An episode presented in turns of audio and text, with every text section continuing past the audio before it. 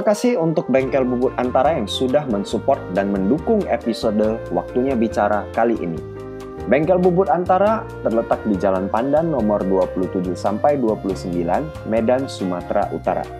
Bengkel Bubut Antara adalah perbengkelan manufaktur dan reparasi yang sudah berdiri sejak tahun 1969 dengan ragam pengalaman lebih dari 50 tahun di segala bentuk mekanikal permesinan dan produk jadi untuk industri karet, kelapa sawit, pembangkit listrik, dan bentuk industri manufaktur lainnya. Bengkel Bubut Antara juga merupakan supplier industri terlengkap, kontraktor, dan fabrikasi yang sudah dipercayakan oleh beragam perusahaan ternama dari bidang pengolahan kertas, percetakan, kelapa sawit, pakan ternak, industri beton, dan masih banyak lagi. Nah, buat teman-teman Waktunya Bicara, kamu nggak usah pusing dan ragu kalau misalnya lagi mencari Bengkel Bubut. Kamu bisa langsung kepoin di deskripsi detailnya di siniar Waktunya Bicara.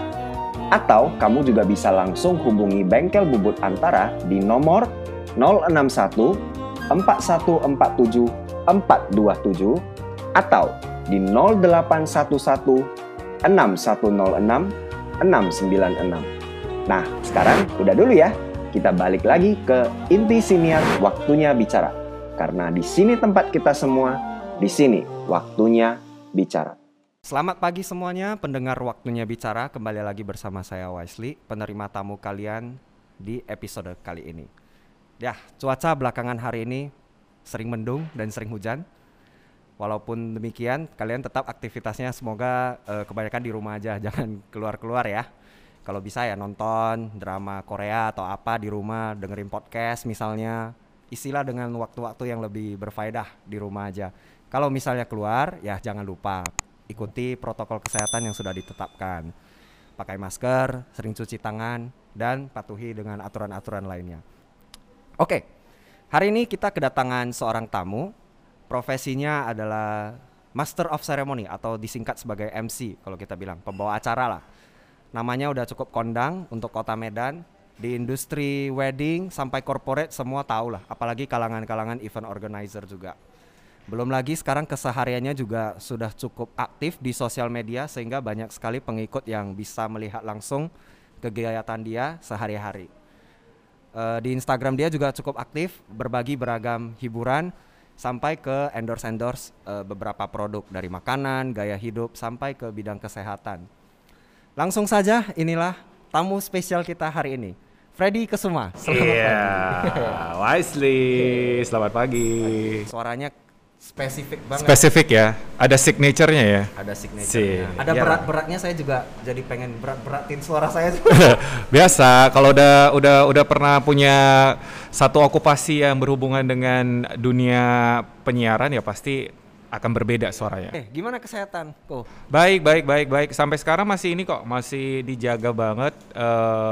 Ya stay safe, terus juga ikutin protokol kesehatan. Semuanya lah, pokoknya untuk meminimalkan jangan sampai penyebaran koronce ini makin lama makin parah gitu. Tapi kebanyakan sekarang aktivitas udah mulai di luar rumah atau masih bisa WFH gitu? Kebetulan karena di rumah aku ada orang tua, jadi papaku itu udah usia manula ya, kurang lebih udah 80-an tahun lah, jadi aku harus jaga. Kalau tidak sepenting itu aku nggak keluar gitu loh, tapi kalau misalnya memang udah penting banget seperti kayak ada kegiatan syuting pun aku bener-bener harus minimalkan untuk di luar, banyakan di studio di rumah. Kalau enggak ya pokoknya hanya orang-orang tertentu aja. Oke. BTW bener nih, karena kan yang kita tahu kan selain lu sebagai MC, lu kan juga udah mulai merambah ke dunia kreatif bentuk lainnya lah. Kalau gue bilang sih kayak content creator gitu. Yes. Sebenarnya lu sekarang kegiatannya apa aja gitu, Freddy? Kalau lu mau ditanya orang, lu deskripsiinnya gimana? Aku sekarang apapun yang menghasilkan aku buat dulu. Yes, ini dia. Sor. Gak munafik dong, Inilah, apalagi masa pandemik ya kan. Iya benar. Jadi penghasilan utama lagi benar-benar istilahnya mati suri. Ya udahlah, pokoknya cari segala cara. Jadi intinya untuk sekarang ini kegiatan aku ya MC sementara off, tapi nanti bulan 10 udah ada. Cuman selain itu ya pastinya content creator, buat konten-konten yang sampai sekarang sih untungnya banyak ini tertarik untuk sponsori. terus juga endorsement, terus juga sekarang aku sudah merangkap jadi penjual roti durian. Iya, ini yang lagi viral juga teman-teman di sosial medianya. Nah, gue penasaran juga nih sebelum kita terlalu jauh bahas soal yang roti durian ini. Gue pengen tahu juga, lu kan berarti kan pandemi ini kebanyakan di rumah dari bulan Maret lah kita bilang semua ya. Sampai di September ternyata udah 6 bulan juga. Iya benar. Terasa kan? Setengah tahun. 6 bulan setengah tahun ini soft skill apa sih sebenarnya yang lu dapet secara ini ya? Mungkin dalam 6 bulan ini kayak lu gak ngebayangin gue kok bisa ngerjain ini ya gitu. Yang paling amazing itu adalah ternyata aku bisa buat adonan roti. Adonan roti ya? Yang selama ini aku gak nyangka aku bisa buat gitu loh. Ya memang awalnya buatnya pasti ini ya. Memang to be honest it's not my forte ya, bukan keahlian aku. Itu memang aku ada partner yang memang khusus buat yang kayak gitu. Tapi dari dia aku belajar banyak sih tentang pastry, something yang berhubungan dengan bahkan sekarang ini aku udah tahu bagaimana cara memilih durian yang pahit dan durian yang manis seperti apa. Jadi itu satu skill yang nggak semua orang bisa. Emang itu berarti dari kulitnya aja lu bisa tahu ini pahit atau manis? Enggak sih, itu lebih ke kayak ada cium aroma, terus juga lihat bentuknya, terus juga adalah pokoknya ada beberapa ciri-ciri yang dari durian itu kalau pahit itu seperti ini gitu. Tanpa harus dirasain dulu kan biasanya dari ya kan kita nggak boleh mungkin buka ya, kan, bener. Kita harus lihat dulu dari luar gitu. Itu bisa ya, karena kebetulan aku sukanya durian pahit sih. Kamu durian apa? Aduh, kok durian pahit atau manis? Kalau saya lebih ke durian manis lah. Durian kamu manis ya? Aku ada manis. At least ada pahit-pahitnya, kayak hidup ini coy. Oh iya siap coy, siap. iya. Akhirnya udah mulai harus lagi. Ada itu gitu loh, ada iya. Harus ada pahit-pahitnya ya, baru seru. Bermakna gitu loh. Iya, siap. Oke, berarti selain sebagai MC, hitungannya kalau di tahun 2020 udah berapa lama lo sebagai MC berarti? Oh, total ya, aku start MC itu 2001. Sekarang udah 2020, berarti udah 19 tahun, almost 20 years. Gimana selama ini, selama 20 tahun lo jadi MC, lo pernah merasa bosen atau jenuh gitu? Kalau urusan jenuh sih pasti, tapi untungnya aku kan bukan berada di satu bidang ya, MC ku itu bukan hanya di wedding. Jadi aku itu di corporate ada dan lain-lain, jadi setiap kali kalau aku itu, gini loh, as long as what you do is what you love, aku merasa itu nggak akan merasa jenuh sampai seperti apa gitu. Jenuhnya itu lebih ke rutinitas sih. Jadi kayak misalnya sesuatu yang berulang-ulang terus itu akan membuat kamu jenuh. Tapi kalau kamu sendiri nggak kreatif untuk membuat jenuh itu menjadi tidak jenuh, ya berarti kamu sendiri memang tidak love what you do gitu loh. Yang kamu kerjain itu bukan kamu yang kamu cintai gitu. Jadi ya itu matter of passion sih. Oke. Berarti kalau gue boleh bilang MC ini memang part of your passion lah gitu. Yes. Makanya lu bisa sampai 20 tahun juga kan. Yes, benar. Apa sih yang lu suka dari MC itu? MC itu kan kayak lu tanggung jawabnya besar kan. Lu mau membawa sebuah acara lu. Iya, benar. Jadi gini, yang membuat aku itu addicted dengan MC itu ketika satu orang seperti saya yang mungkin dipikir-pikir ibaratnya who are you gitu loh. Yang nggak ada siapa-siapanya, itu bisa membuat sebuah acara yang isinya ratusan orang dan berada di bawah nakoda saya gitu loh.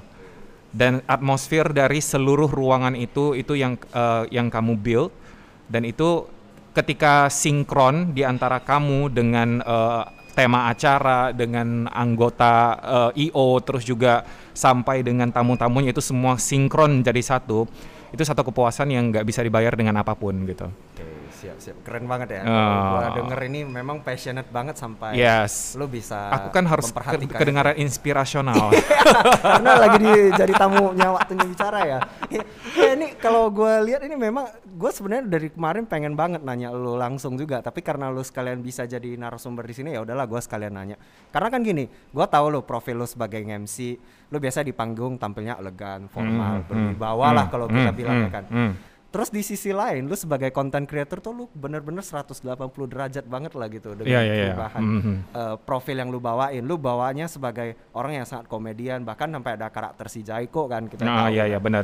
Nah, sekarang juga bikin komedi sketsa, terus ada konten horornya juga. Nah, Kenapa akhirnya lu berani membuat profil yang berbeda di sosial media dengan pembawaan lu sebagai MC? So basically aku itu cuma pengen nunjukin a lot of sides of me gitu loh. Karena aku itu believe ya, manusia itu nggak ada cuma satu karakter aja gitu loh. Dalam arti you cannot box one person menjadi satu karakter gitu. Karena mungkin bagi kamu, oh ini dia cantik, tok selesai gitu. Padahal dia bagi dia itu mungkin masih banyak lagi sisi-sisi dia yang lain yang belum pernah kamu lihat gitu. Jadi ya sebenarnya sosial media itu thank God waktu kemarin muncul Instagram pertama kali, sebenarnya aku nggak ada tujuan untuk apa-apa ya. Tujuanku itu hanya untuk jadi platform aja, platform untuk aku upload my creativity yang memang ada di otakku itu aku pengen buat apa, jadi aku buatin gitu.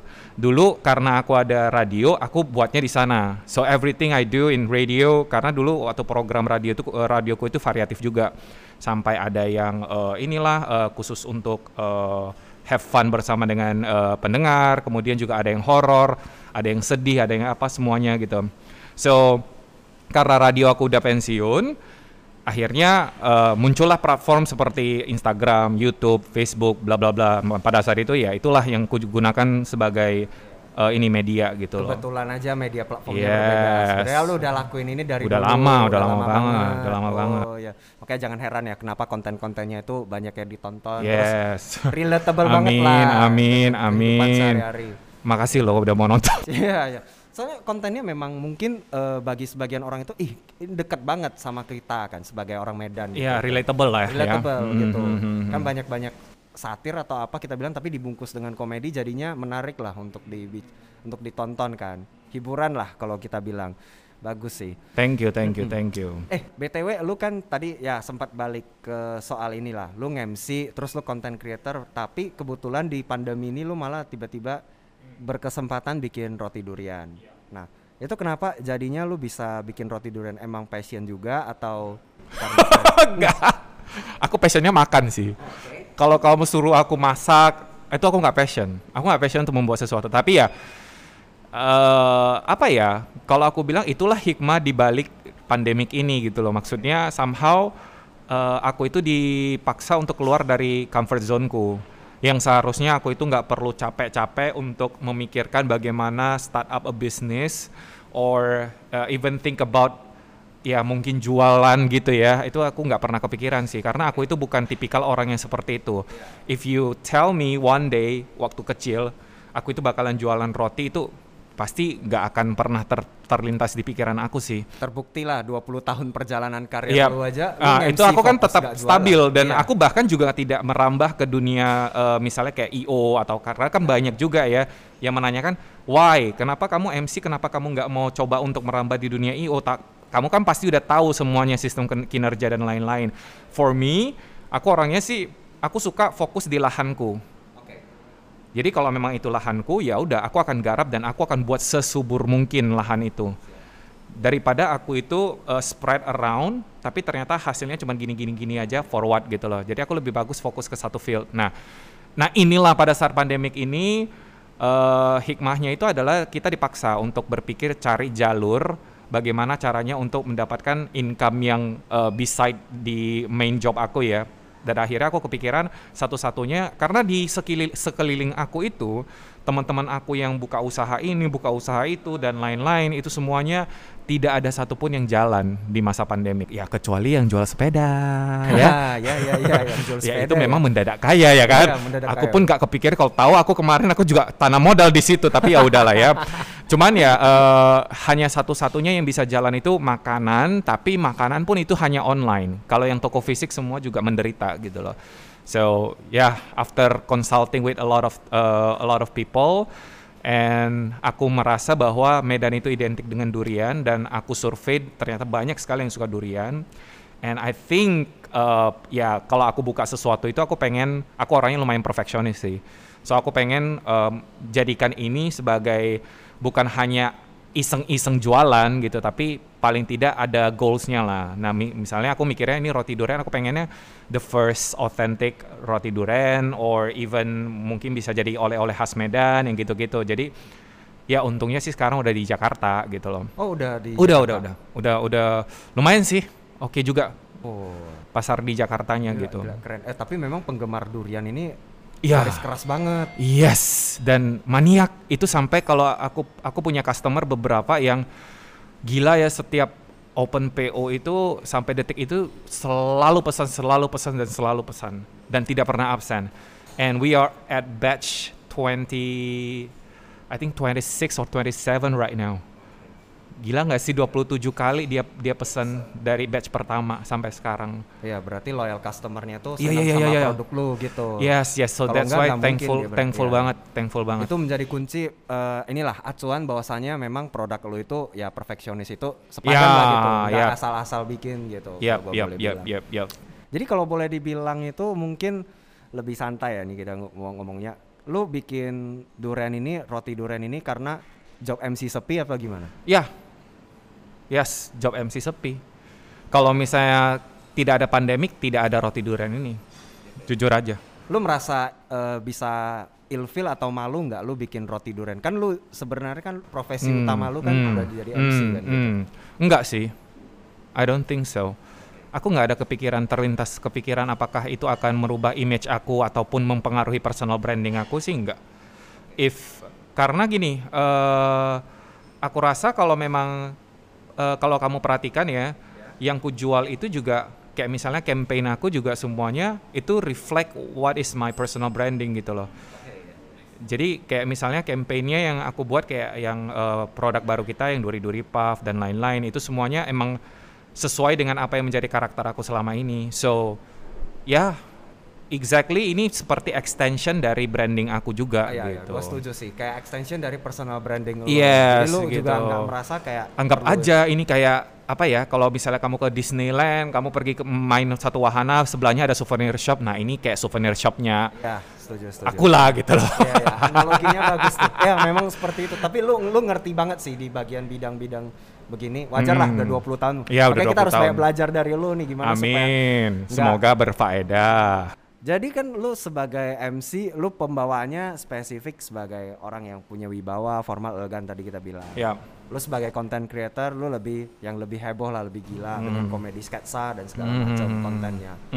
Lu susah nggak membagi dua personality tuh sebenarnya? Enggak sih. Karena ketika aku itu berada di dunia MC ya, aku itu adalah seorang Freddy Kesuma gitu loh. Dalam arti I represent myself gitu loh. Karena itulah aku ketika aku jadi MC. But ketika aku sketsa, aku itu berada di sebuah karakter, ya that's a character, that's not me gitu loh. Ya seperti Jaiko, ya Jaiko gitu loh. It's not Freddy Kesuma gitu loh. Memang sih di Medan ini masih kadang-kadang susah membedakan mana karakter, mana ini. Tapi ya pelan-pelan mereka ini kok bisa membedakan mana yang seorang Freddy Kesuma, mana yang karakter gitu. Dan aku nggak memungkiri bahwa aku harus bersyukur dengan karakter ini, karena karakter inilah yang membesarkan nama dari seorang Freddy Kesuma juga gitu. Nah nih lu sebagai MC acara wedding, gue sedikit singgung dulu nih. Karena gue tahu nih kalau di MC Medan biasanya kebanyakan kan mau tuh ngerangkap sesi pemberkatan pagi atau upacara adat. Lu kan gak pernah mau nerima yang kerjaan begituan, lu lebih memilih yang resepsi malam. Itu kenapa? Emang ada alasan tertentu? Ada. Jadi gini, awalnya kan aku emang MC corporate ya. Jadi aku itu bukan MC wedding. So to be honest, the first time aku menerima MC wedding itu karena memang aku itu dibujuk oleh klienku sendiri yang benar-benar kayak yang ayolah aku suka kamu MC gitu loh. Awalnya aku sempat sampai kayak yang, karena gini prinsip aku itu kayak tadi, aku itu tetap suka di satu bidang aja, I don't like to spread around gitu loh. Jadi kalau memang aku di MC corporate, aku di corporate, biarkanlah wedding itu berada di lahannya gitu loh. Cuman karena aku diajak oleh klien aku, dibujuk-bujuk, akhirnya aku coba tes lah satu. Dari satu itu ternyata berkembang jadi 10 gitu, dari 10 itu berkembang jadi 100 gitu. Jadi somehow ibaratnya gini, prinsipku tetap sama dari dulu. If I major in reception, ya aku reception aja. Even though sekarang pandemic ya, banyak sampai sekarang ini, kenapa sih kamu keras kepala banget? Why? Karena udah pandemic. Padahal acara itu cuma ada di pagi loh. gitu loh. Dan kenapa kamu nggak mau tetap bersikuku, masih mau pegang resepsi gitu loh. Ya karena aku memang bersikuku dengan prinsip aku tidak mau lahan orang lain itu aku ambil, sementara maksudnya lahan itu belum tentu aku itu ahli di situ. Jadi alasan utamanya itu adalah memang aku itu tidak ahli di bidang MC pagi, ibaratnya kalau di Medan itu namanya SEI kan. Dan itu kan ada tata caranya, terus juga ada budayanya, ada kulturnya, ada tradisinya, semuanya itu aku memang nggak interested in that. If I'm not interested in that, if I'm not passionate in that, aku nggak akan melakukan sesuatu yang aku nggak suka ataupun aku nggak cintai bidang itu gitu loh. Untuk apa gitu? Karena hasilnya nanti juga nanti akan jelek kan. Nggak sesubur kalau kamu fokus gitu di satu lahan kamu sendiri tadi ya. Yes, benar. So I think if I want to do something, I need to give my best. I need to give my 110 gitu loh. Jadi aku rasa kalau aku nggak sanggup memberikan 110% kepada klien aku, ngapain hanya demi duit gitu loh. Kalau aku sih bisa aja ya kalau memang mau ikutin kayak gitu. Kenapa? Karena banyak juga kok yang mengatakan kepada aku, pagi itu gampang loh, kamu hafal aja, itu katanya sama-sama semua gitu loh, kamu tinggal ikutin aja jalurnya gini, belajar sebulan aja pasti kamu bisa. Selalu ya, selalu banyak yang ngomong kayak gitu, tapi aku nggak mau karena it's not my passion gitu loh. Oke, even dalam pandemi situasi yang memang lagi nggak enak juga lu tetap bersikuku nggak mau. Gitu. Yes, dan kayak misalnya roti durian ini padahal bukan passion aku kan, but ketika aku menelusuri prosesnya, I fell in love with the process gitu loh. I love the thrill, aku suka tantangannya, dan kembali lagi ini rupanya major aku lagi balik karena aku urusan branding, partner aku itu urusan produksi gitu loh. Jadi ya kembali lagi itu kesukaan aku gitu loh, bidang aku lagi kembali, ya kembali lagi ke passion aku lagi, ya udah jalani lagi gitu. Jadi memang soft skill yang bertambah ini juga ya part of your personal branding juga. Benar. But I'm not saying it is a skill ya, but I'm saying it's like apa ya, kayak additional ilmu lah, additional wawasan lah mengenai dunia pastry gitu loh. Lu punya pegang value apa sih sampai lu bersikukuh? Bahwasanya lu tetap mau di satu bidang itu, nggak mau ke bidang-bidang lain. Padahal lu bisa nih kalau lu belajar gitu. Iya benar. Aku punya didikan dari orang tuaku juga sih, dari mamaku sih. Mamaku itu selalu bilang jadi manusia itu jangan serakah. Always. So don't be a greedy person. Ketika kamu itu gini, aku itu selalu diajarin mencari sebuah satisfaction. Bukan materi yang membuat kamu itu satisfied gitu loh. Ya, itu cuma salah satu tools lah mungkin. Iya, jadi ya somehow kalau aku itu satisfied dengan what I do and what I love to do itu menghasilkan, ya why not fokus di sana aja gitu loh. Karena aku orangnya nggak muluk-muluk sih, jujur aja aku nggak sampai ada obsesi kayak aku harus jadi milioner gitu, ataupun aku harus jadi terkenal. Nah, aku nggak punya obsesi kayak gitu sih, jujur aja. Gue mikir nih, berarti arti cukup bagi seorang Freddy Kesuma itu apa? Arti cukup, sebenarnya nggak ada arti cukup ya, karena kalau udah cukup berarti aku udah berhenti, right? Aku itu selalu kayak yang nggak pernah ada kata seperti kayak satisfied full gitu, nggak ada. Satisfied itu dalam arti I embrace, mensyukuri apa yang aku dapat. Jadi aku instead of focusing on what I do not have, I'm embracing what I have gitu loh. Jadi ini sebenarnya kayak mana ya? Kayak turning point dari hidup aku itu ketika almarhum mama itu meninggal. After that aku itu kayak wake up call banget di saat itu. What am I chasing for in life gitu loh. Apa yang ku kejar di hidup ini? Karena ketika almarhum mama meninggal itu aku benar-benar kayak punya the biggest regret in my life gitu loh. Karena bonding aku dengan almarhum mama itu lumayan dekat ya. So somehow regretku itu adalah kenapa aku fokusin segala sesuatu itu untuk mengejar yang namanya materi ataupun mengejar yang namanya karir dan lain-lain. Sementara waktu-waktu yang seharusnya ada itu bisa aku spend kepada orang-orang yang kucintai gitu loh. Termasuk my almarhum gitu loh. Jadi aku rasa itu kayak wake up call banget bagi aku. Karena dulu aku orangnya lumayan kayak mengejar ini, mengejar itu. Dan bahkan aku dulu waktu muda MC itu sampai 4 job satu hari gitu. Sampai pingsan, masuk ke rumah sakit yang kayak gitu. Jadi sampai kayak mengejar itu semua gitu loh. But poinnya aku juga nggak tahu setelah aku kejar itu semuanya, what? Gak ada lagi gitu, maksudnya kayak udah aku dapatnya dia duit doang gitu loh. Dan ya memang aku berhasil di personal branding, but what I sacrifice is ya orang-orang yang aku cintai itu ternyata aku nggak spend time dengan mereka gitu loh. Somehow kayak dulu aku sempat kayak yang New Year's Eve juga aku terima job yang bla bla bla gitu, yang nggak sempat kumpul keluarga. Malam Imlek juga nggak pernah loh kumpul keluarga sampai berapa puluh tahun. Ya, gua tahu lu ngambil job sih. Ya itu nggak pernah aku itu spend time dengan keluarga gitu loh. Dan ya memang sih aku punya keluarga yang understand banget dengan situasi aku. Tapi but still ketika you lost that someone yang you love very much, itu kayak pasti akan membuat sudut pandang kamu itu sama hidup itu akan berubah total gitu. Kayak itu kayak jadi yang wow, life is too short untuk kamu itu buat hal seperti itu yang ternyata maknanya itu juga sebenarnya value-nya nggak ada gitu loh. Ya aku nggak munafik ya, kita butuh yang namanya duit, kita butuh yang namanya stabilitas dalam hidup kita gitu loh. But at the end ketika kamu udah mendapatkan stabilitas hidup kamu dan kamu berlimpah lah misalnya, but after that kamu cari orang yang kamu pengen share your happiness itu nggak ada, at the end itu nggak ada gunanya gitu loh, nggak ada value-nya sama sekali, nggak ada nilainya. Jadi ya kayaknya aku di sekarang ini kalau kamu tanya cukup atau nggak akan pernah cukup, karena kalau aku rasa nggak pernah cukup ini akan jadi drive dan motivasi aku untuk maju terus jadi manusia kan. And kalau misalnya kamu bilang apakah kamu itu cepat satisfied, nggak juga, but aku itu sudah belajar bersyukur.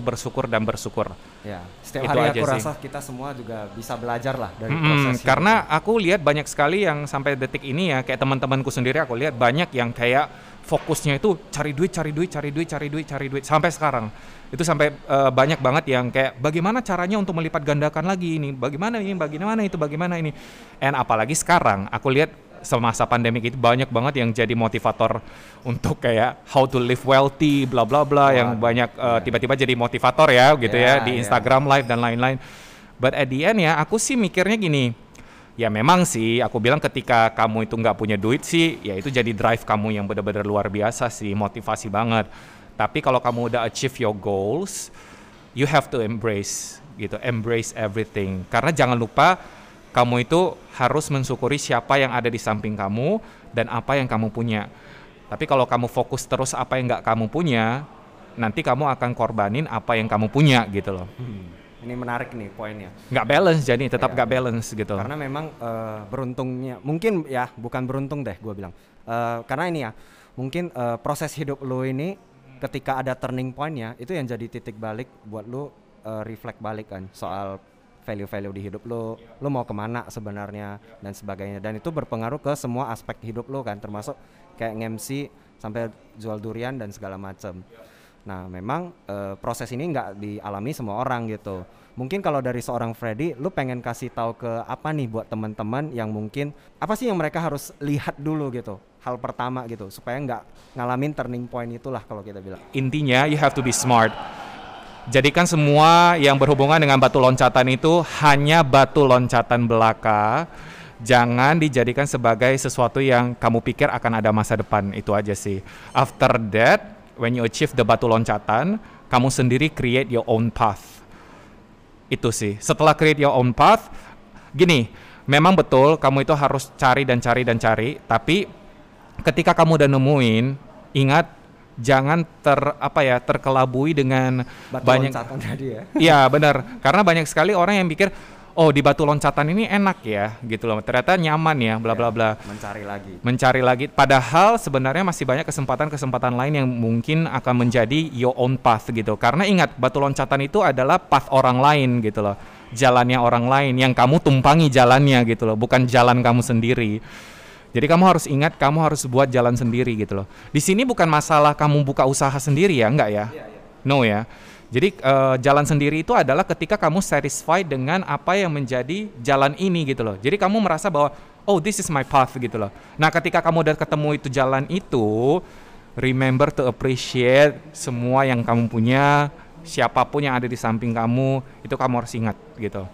Itu sih kayaknya yang membuat hidup itu jadi kayak bermakna gitu loh. Kalau enggak, Aku rasa sih ya itu bagi aku. Mungkin bagi orang dengan punya banyak duit udah bermakna sekali ya. Ya maybe it's your point of view ya, gitu ya. Kalau aku sih enggak sih gitu loh. Lo nemu makna hidup ini emang pas ketika almarhum mama enggak ada atau sebelum? Sebenarnya yang enggak aku sadari adalah hidupku itu sudah bermakna selama ini. Cuma aku cari sesuatu yang maksudnya aku mencari hal-hal yang sebenarnya mengurangi makna hidup ini gitu loh. Bagi aku hidup itu bermakna ketika aku itu sudah berkecukupan. Bukan dalam arti kaya ya, enggak ya. Intinya aku itu termasuk sudah privilege with my own kayak penghasilan, terus juga dari pekerjaan aku dan lain-lain. Dan bermakna itu ternyata hal-hal kecil aja. Kayak misalnya aku bisa menemani almarhumku ngobrol, menikmati masakan almarhumku, terus juga bisa kayak cuman menemani dia untuk melakukan kegiatan kecil dan lain-lain. Itu udah bermakna ternyata bagi aku. But selama ada beliau hidup, aku itu ternyata sia-siakan. Ya biasalah ya manusia ya, kadang-kadang nggak sadar dengan apa yang dia milikin, nggak dihargai, dan akhirnya ketika kehilangan baru deh kecarian gitu. Ya efek sosial media, lingkungan juga mungkin itu yang membuat kita sempat bias lah gitu. Yep. Kan? Dan itu toxic banget sih sebenarnya. Lo merasa sosial media juga toxic ya? Toxic. Although it's like a flip side of a coin. Yeah.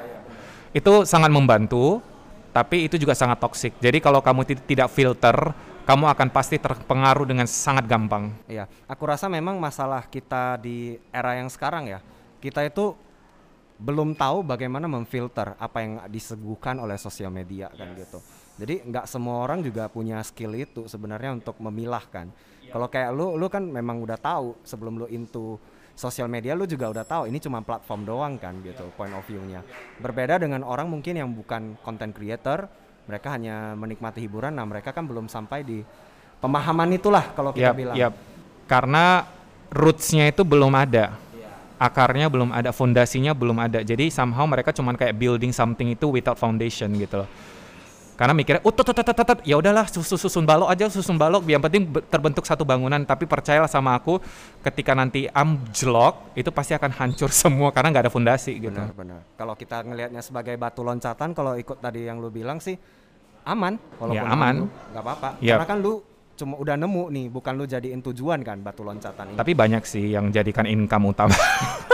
Banyak. Iya memang. Banyak banget. Gue pengen nanya nih, lu sebagai MC dan lu sebagai content creator, karir lu ini udah di tahun ke-20 deh kalau kita bilang secara singkat ya. Lu lebih mau fokus kemana kalau disuruh milih? Jujur, kalau memang disuruh aku pilih, main job aku itu kan tetap Master of Ceremony. Yap. It's my roots, so it will be my focus. Ya, tapi kalau yang lain-lain itu memang kayak konten dan lain-lain itu kalian jangan berpikir bahwa aku itu harus tiap minggu keluarin konten. Nah, kayak mana? Aku orangnya nggak kayak gitu sih. Aku kalau dapat inspirasi baru buat konten. Kalau nggak dapat inspirasi ya udah nggak apa-apa. Berarti lu nggak sengaja targetin kayak gitu? No. Memang kalau ada ide ya udah. Ya, dan ketika ada ide baru yuk kita buat yuk. Kalau nggak ada ya udah.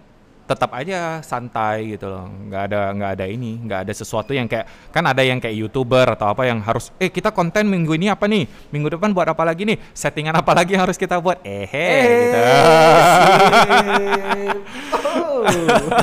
Ya gitu-gitulah. Gua nutup satu lagi nih untuk tips lah kalau gua boleh bilang, mungkin ada anak-anak yang pengen nguji public speakingnya di dunia wedding atau di corporate deh, karena gue lihat kayaknya regenerasinya nggak terlalu banyak ya. Mungkin aku yang kurang tahu gitu. Mungkin regenerasi banyak kok. Banyak. Cuman yang mencuat ke atas.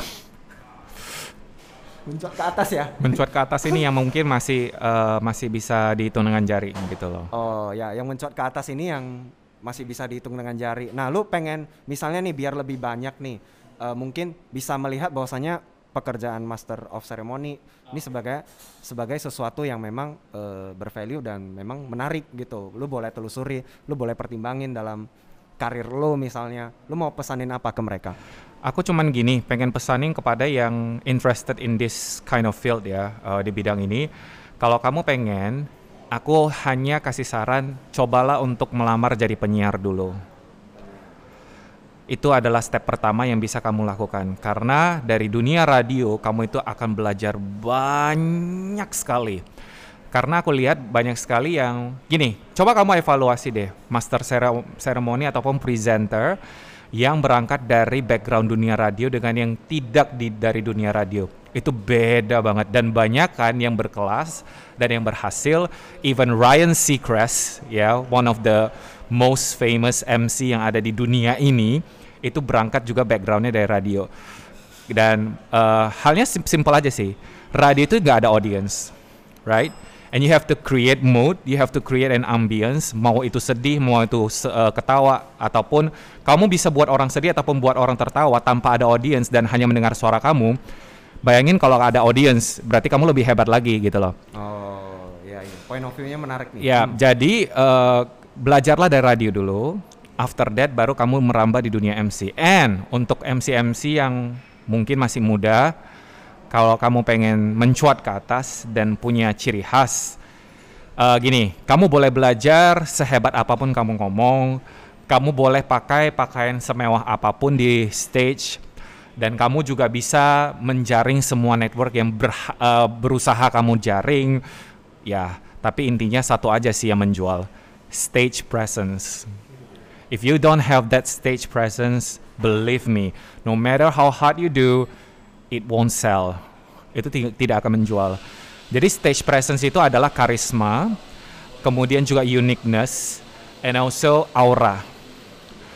3 hal itu kalau kamu tidak ada, makanya tidak semua penyiar radio juga bisa jadi MC yang terkenal. Karena stage presence-nya itu tadi, yes. Kembali lagi, the whole package itu harus ada. Nah itu gini, jangan memaksakan diri untuk masuk ke sebuah bidang yang memang bukan bidang kamu. Seperti yang aku bilang, aku juga tidak akan memaksa yang bukan bidang aku. Jadi aku itu fokus ke lahan aku. Jadi aku bilang itu 3 harus kamu benar-benar evaluasi diri. Apakah kamu punya 3 faktor itu? Kalau kamu tidak punya 3 faktor itu, ya anggap aja itu adalah sebagai pelajaran untuk public speaking kamu. Dan itu siapa tahu kamu bisa jadi motivator. Banyak loh, public speaking itu bisa dimanfaatin untuk banyak hal, bukan hanya MC sih. So yeah, just do what you love, do it passionately, and hopefully it will come around gitu loh. Keren. Thank you banget. Thank you Wisely. Sebelum gua sum up hasil bicara kita pagi hari ini, kita mau ucapin terima kasih kepada pendukung kita di episode kali ini. Ada Bengkel Bubut Antara yang sudah berdiri sejak 1969 sebagai pendukung utama kita di episode kali hari ini. Ada juga Keiko Cookies dan Pasar Elektronik yang ikut mensupport rekaman kita di episode kali ini. Pasar Elektronik. Pasar Elektronik adalah pusat toko elektronik terlengkap mulai dari kebutuhan rumah tangga, kantor, sampai gedung. Ada air purifier, TV, mixer, kitchen, dan masih banyak lagi. Cek Instagramnya di Pasar Elektronik, atau kamu bisa hubungi WhatsApp di 0811-6320-678 atau di nomor telepon 061-8003-0755. Keiko Cookies, satu lagi nih cookies pilihan kamu buat di era new normal. Tersedia dalam beragam pilihan rasa. Cookies fresh dibuat setiap hari. Kamu bisa langsung cek di Instagram mereka di @keiko.cookies. Teman-teman sudah belajar hari ini bagaimana akhirnya pandemi ini sangat mengubah banyak perspektif hidup orang. Salah satunya Freddy Kesuma juga, bagaimana dia melihat profesi MC yang memang lagi berkurang di pandemi, dia bisa transisi menjual durian. Walaupun menjual roti durian ini satu hal yang tidak pernah terpikirkan gitu. Dan ternyata ini bukan sekedar bisnis belaka. Roti durian ini juga semacam extension dari personal branding seorang Freddy Kesuma. Jadi balik lagi, semuanya ini ada akarnya teman-teman. Si Freddy ini memang perfeksionis nih kalau kita lihat dari obrolan pagi hari ini kan. Bagaimana juga hal itu sudah terbukti di 20 tahun kebelakang ini. Bagaimana ketika MC dia hanya fokus pada sesi yang malam, walaupun sudah dibujuk. Ada kesempatan belajar juga saya yakin, tapi tetap seorang Freddy itu bersikuku hanya ingin di lahan yang dia kuasain secara maksimal. Gak usah fokus ke lahan orang lain, biar lahan sendiri yang paling subur. Cara pandang Freddy Kesuma ini di karir, di kehidupan sehari-hari akhirnya kebongkar hari ini. Karena memang dari almarhum mama juga didikan orang tua, bagaimana membuat Freddy Kesuma punya perspektif seperti hari ini. Mudah-mudahan teman-teman apa yang kita pelajarin hari ini, apa yang kita dengar bisa menjadi inspirasi dan nilai tambah buat hidup teman-teman di masa pandemi ini. Terima kasih Ko Freddy. Thank you Wesley. Udah luangin waktunya, keren banget hari ini. Jangan kapok-kapok undang ya. Wih, pasti. Nanti kita kan bikin sesi topik-topik lain lagi. Yang kontroversi kan. Alah.